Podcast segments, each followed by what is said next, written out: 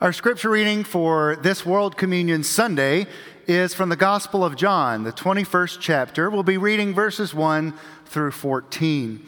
I invite you to hear these words from John's Gospel.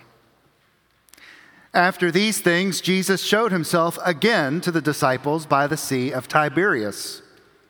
And he showed himself in this way.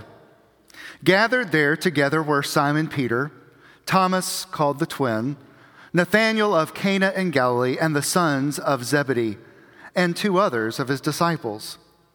Simon Peter said to them, I am going fishing. They said to him, We will go with you.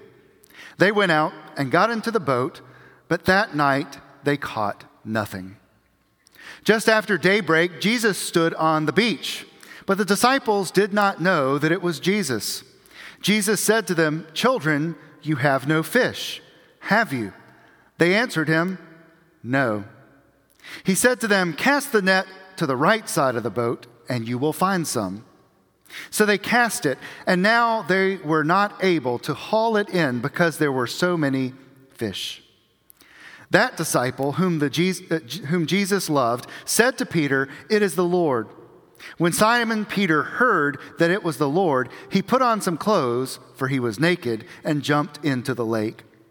But the other disciples came in the boat, dragging the net full of fish, for they were not far from the land, only about a hundred yards off. When they had gone ashore, they saw a charcoal fire there with fish on it and bread. Jesus said to them, Bring some of the fish that you have just caught. So Simon Peter went aboard and hauled the net ashore, full of large fish, a 153 of them. And though they were so many, the net was not torn.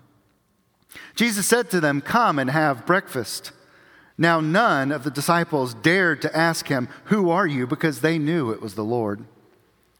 Jesus came and took the bread and gave it to them and did the same with the fish. This was now the third time that Jesus appeared to the disciples after he was raised from the dead. This is the word of God for us, the people of God. Thanks be to God.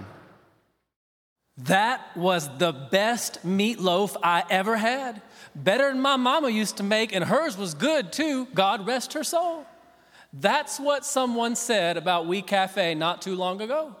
The food is that good. Some people say it's Birmingham's best kept secret. Lots of people say it's the best food they've had. Now, this one fella said, I don't know if I believe this, but he said when he tasted Lawanda's sweet tea, while all the windows shot up, followed by a rush of great wind, a warm glow filled the room, and the voice of God thundered down, this is my sweet tea, and I am well pleased.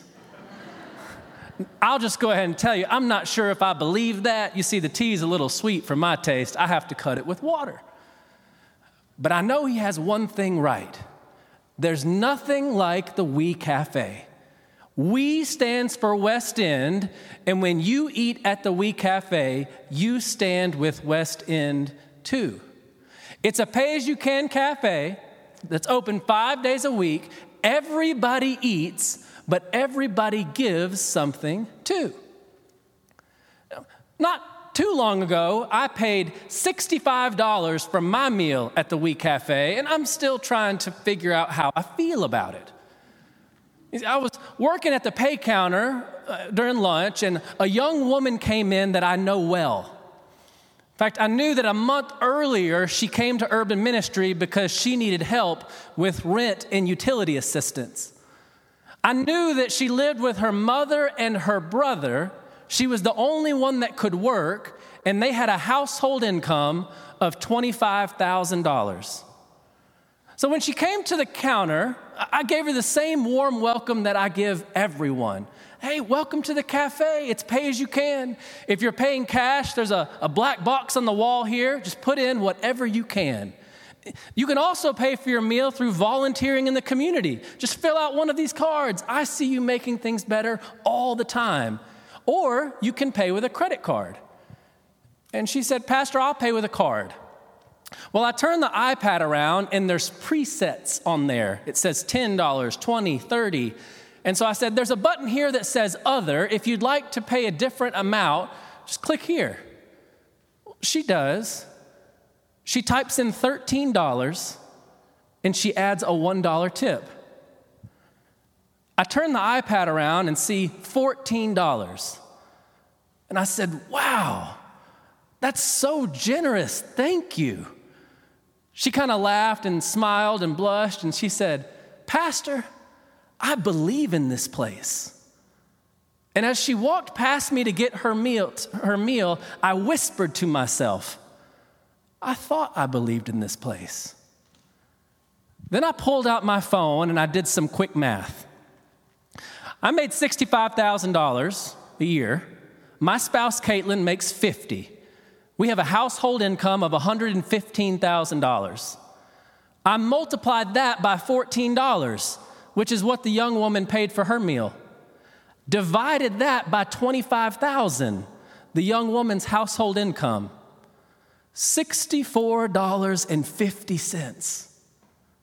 That's the equivalent of what I would need to pay if I believed in urban ministry as much as she did.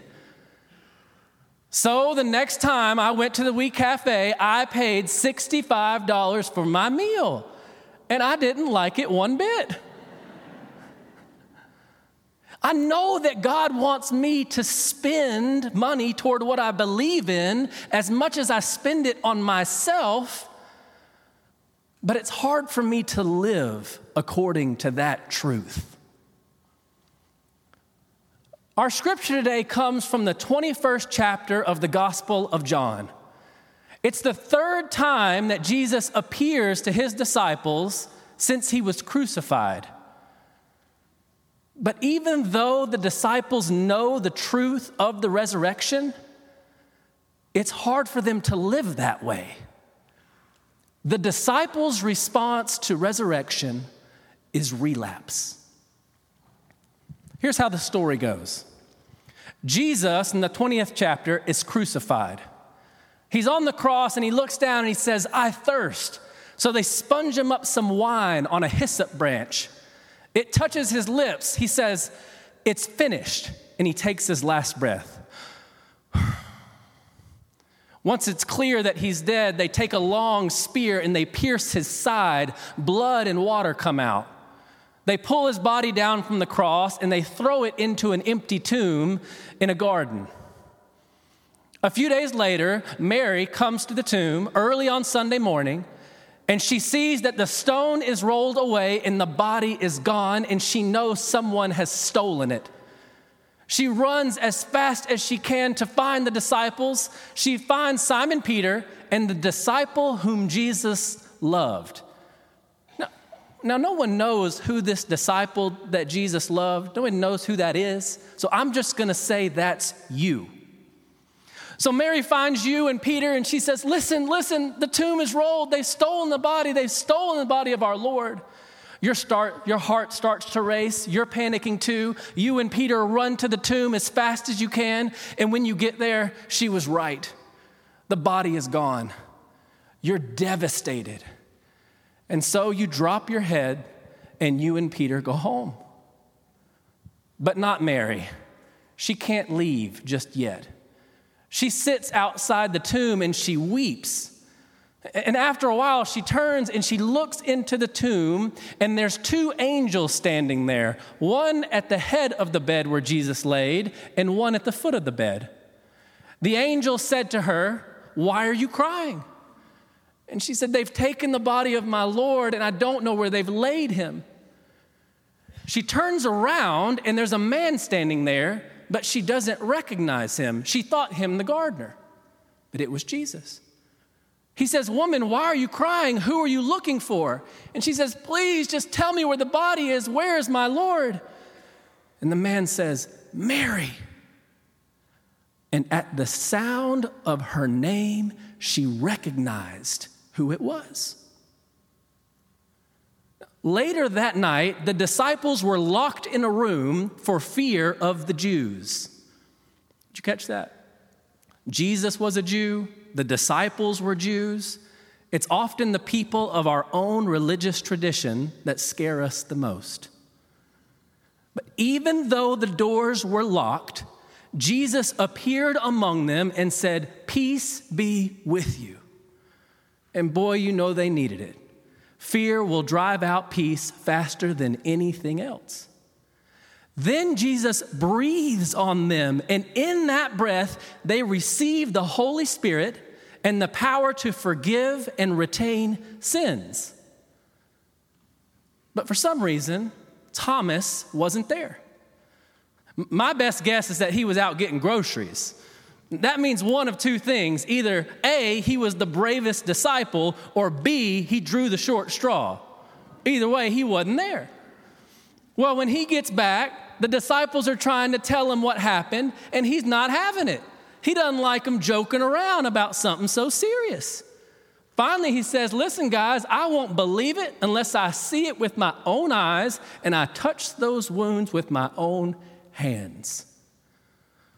One week later, even though the doors were shut, locked last time, only shut now, yeah, progress is made.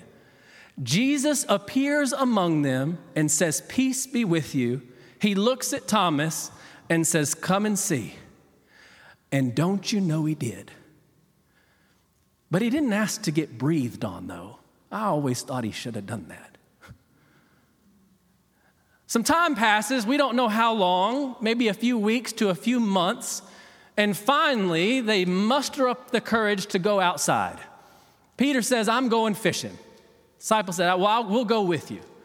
Now, they fished at night because the nets were really bulky and the fish could see them during the day. Well, they fished all night, didn't have any luck. The sun came up, which means the fishing was over, and there was a man standing on the shore. It was Jesus, but it didn't look like him. He called out, Have you caught anything? And they said, No. He said, Cast your nets on the other side. And when they did, the catch of fish was so large it just about capsized the boat. Now, you the disciple whom Jesus loved, you recognize that phrase cast your nets on the other side. It's the same phrase he used when he called you. And the catch of fish confirmed it. You cry out, It's the Lord. Peter's so excited, he throws a shirt on, jumps in the water, swims to shore. Y'all come in right after him. And when you get there, Jesus has a charcoal fire going and he's already cooking fish. He says, Peter, go back to the boat and get the rest. Peter hauls the net ashore. There's 153 fish in there, and the nets didn't even break. Jesus says, Let's have breakfast. So he takes the bread, he gives thanks to God, he breaks it, and he gives it to you and the other disciples. And it makes you think about the Last Supper. And when Peter tasted that fish, perhaps he thought, that's the best fish I ever had, better than when Jesus fed the 5,000. God rest his soul. It's like having a little piece of him back here with us. Have you ever noticed how humble the resurrection is? One of my professors used to love to point this out. Jesus only appears to people who already believe in him Mary and the disciples. And half the time, he isn't even recognizable. Mary thought him the gardener. The disciples, when he was on the shore, they didn't know him by his face. Jesus doesn't make a big deal out of it. The resurrection, it's humble, it's quiet, Oh, I'd have done it different.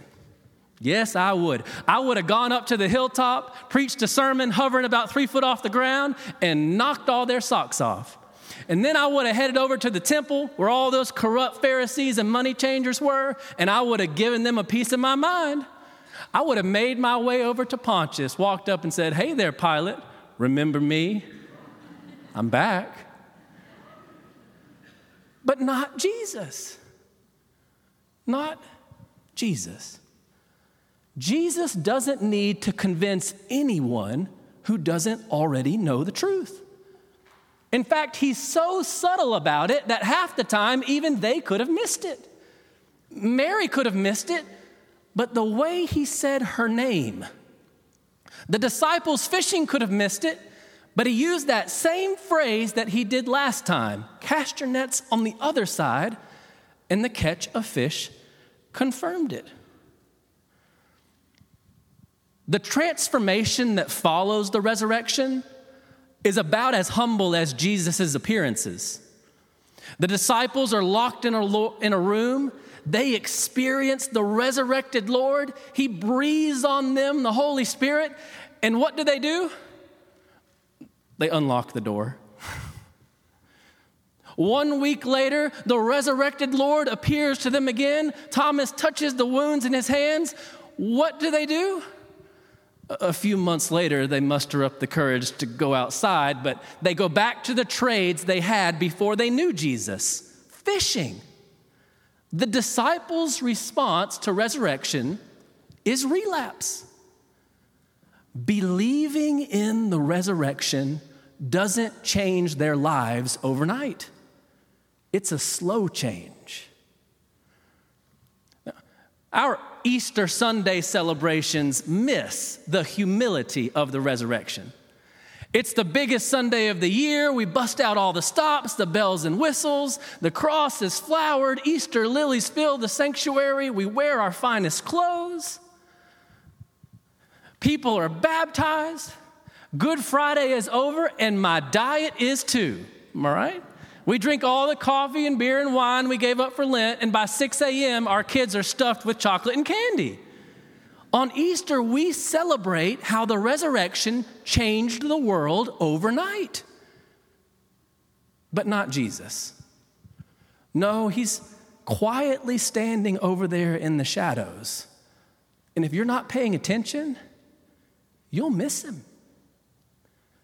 But if your antenna is up, if you're curious enough, if you know what to listen for, you will experience the abundance of the resurrection even after a long night of defeat and empty nets.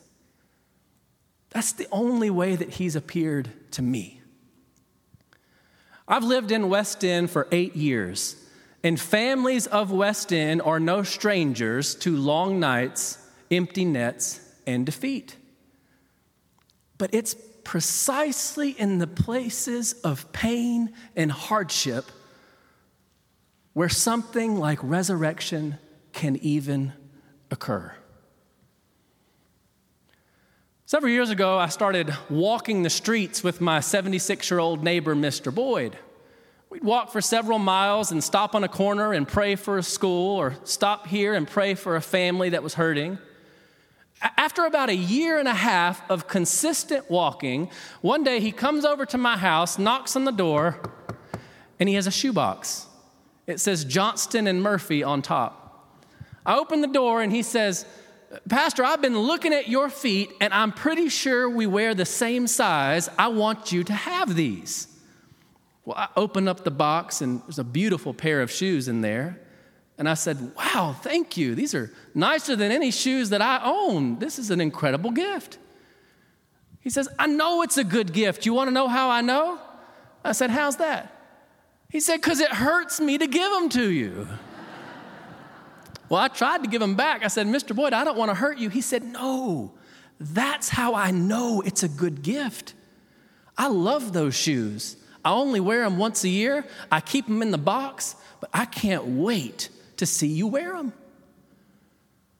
They're the best shoes I ever had, better than the ones my granddad gave me, and those were good now. God rest his soul. When I wear those shoes, I carry a little piece of Mr. Boyd with me. Recently, I've been thinking a lot about a church member, Emery Barnes, who was killed two years ago he was walking to work at about 8 o'clock in the morning and he was hit by a car. It was an accident. Still don't quite know how it happened. Emery was a giant of a man. He was 6'5 and 380 pounds. Now, Emery was a character, he was a jokester. Every minute of every day, he always wanted to make people laugh, never serious. If any of you are familiar with Tyler Perry's Madea, that was Emery. In fact, when we had youth group talent shows, Emery always insisted on dressing up as Madea and emceeing our church talent shows. He'd borrow a dress from Ernestine and a big wig, glasses, have a cigar in his mouth, and a cane. We had to have somebody back muting the mic because uh, he, he wasn't good at his filter and was often inappropriate, but always funny. In hindsight, it was a terrible pastoral decision to let him do this.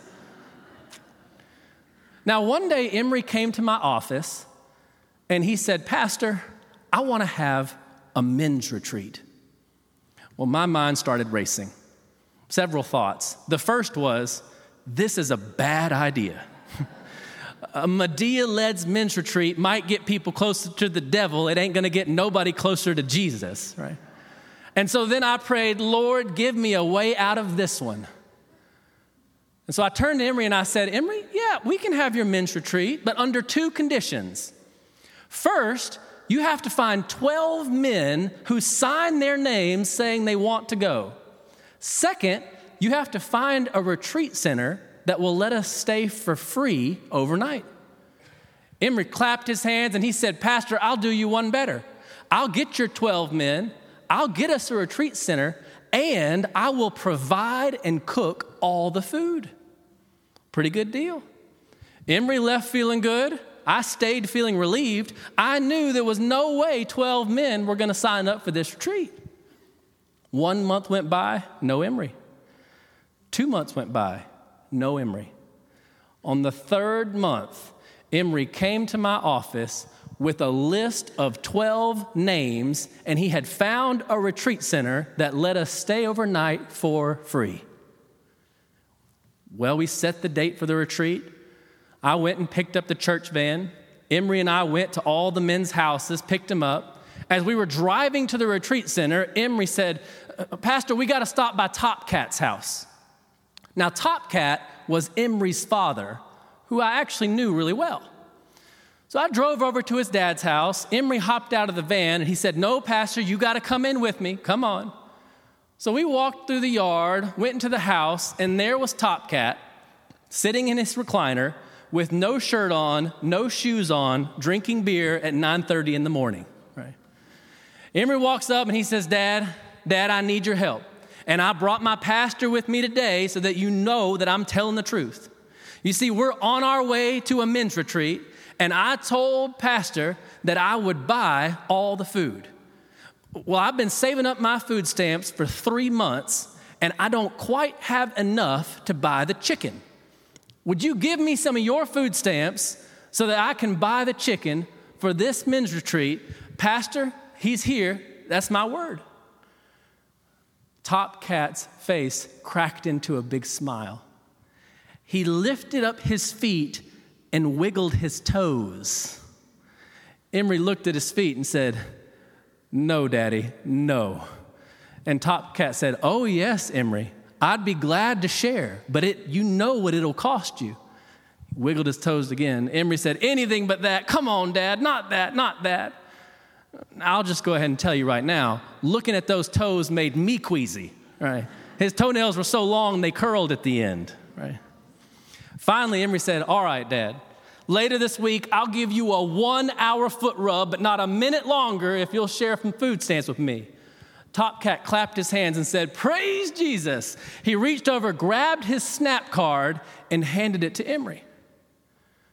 Emery and I walked out the door through the yard. I put my arm around him and I said, Emery, if Jesus can wash feet, you can rub them. It's going to be okay. We got in the van, we drove to a, Mar- a Marino's grocery store.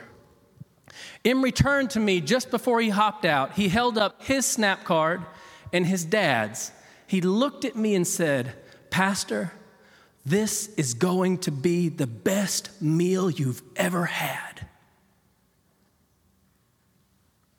And at the sound of those words, I recognized who it was.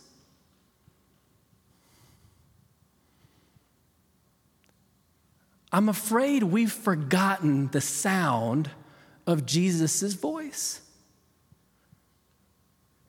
Mary and the disciples knew what to listen for.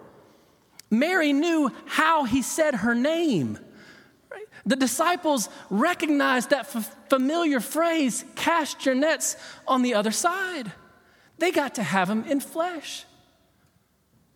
But you and I, we don't always know what to listen for. Jesus is around you every single day, especially when things are hard. But we miss it. And when we miss it, our nets come back empty. If you feel like you've forgotten, if, like the disciples, the resurrection has left you in relapse, if there are days when you feel more atheist eh, than Christian, if you've cast your nets in this world looking for meaning, but they keep coming back empty, if your fall to rock bottom was so hard that it broke your legs, lift up your chin and look to the shore. Jesus is there. You will not recognize his face.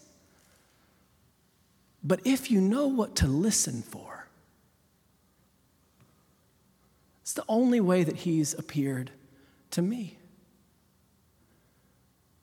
When we experience the joy of God's abundance, our catch will just about capsize the boat. But the miracle won't be the size of the catch, but the fact that your nets didn't break. Come by Urban Ministry. Give abundantly to what you believe in. Give so much that it hurts. Come to the We Cafe, pay what you can, listen, and I promise you, it will be the best meal you've ever had. Amen.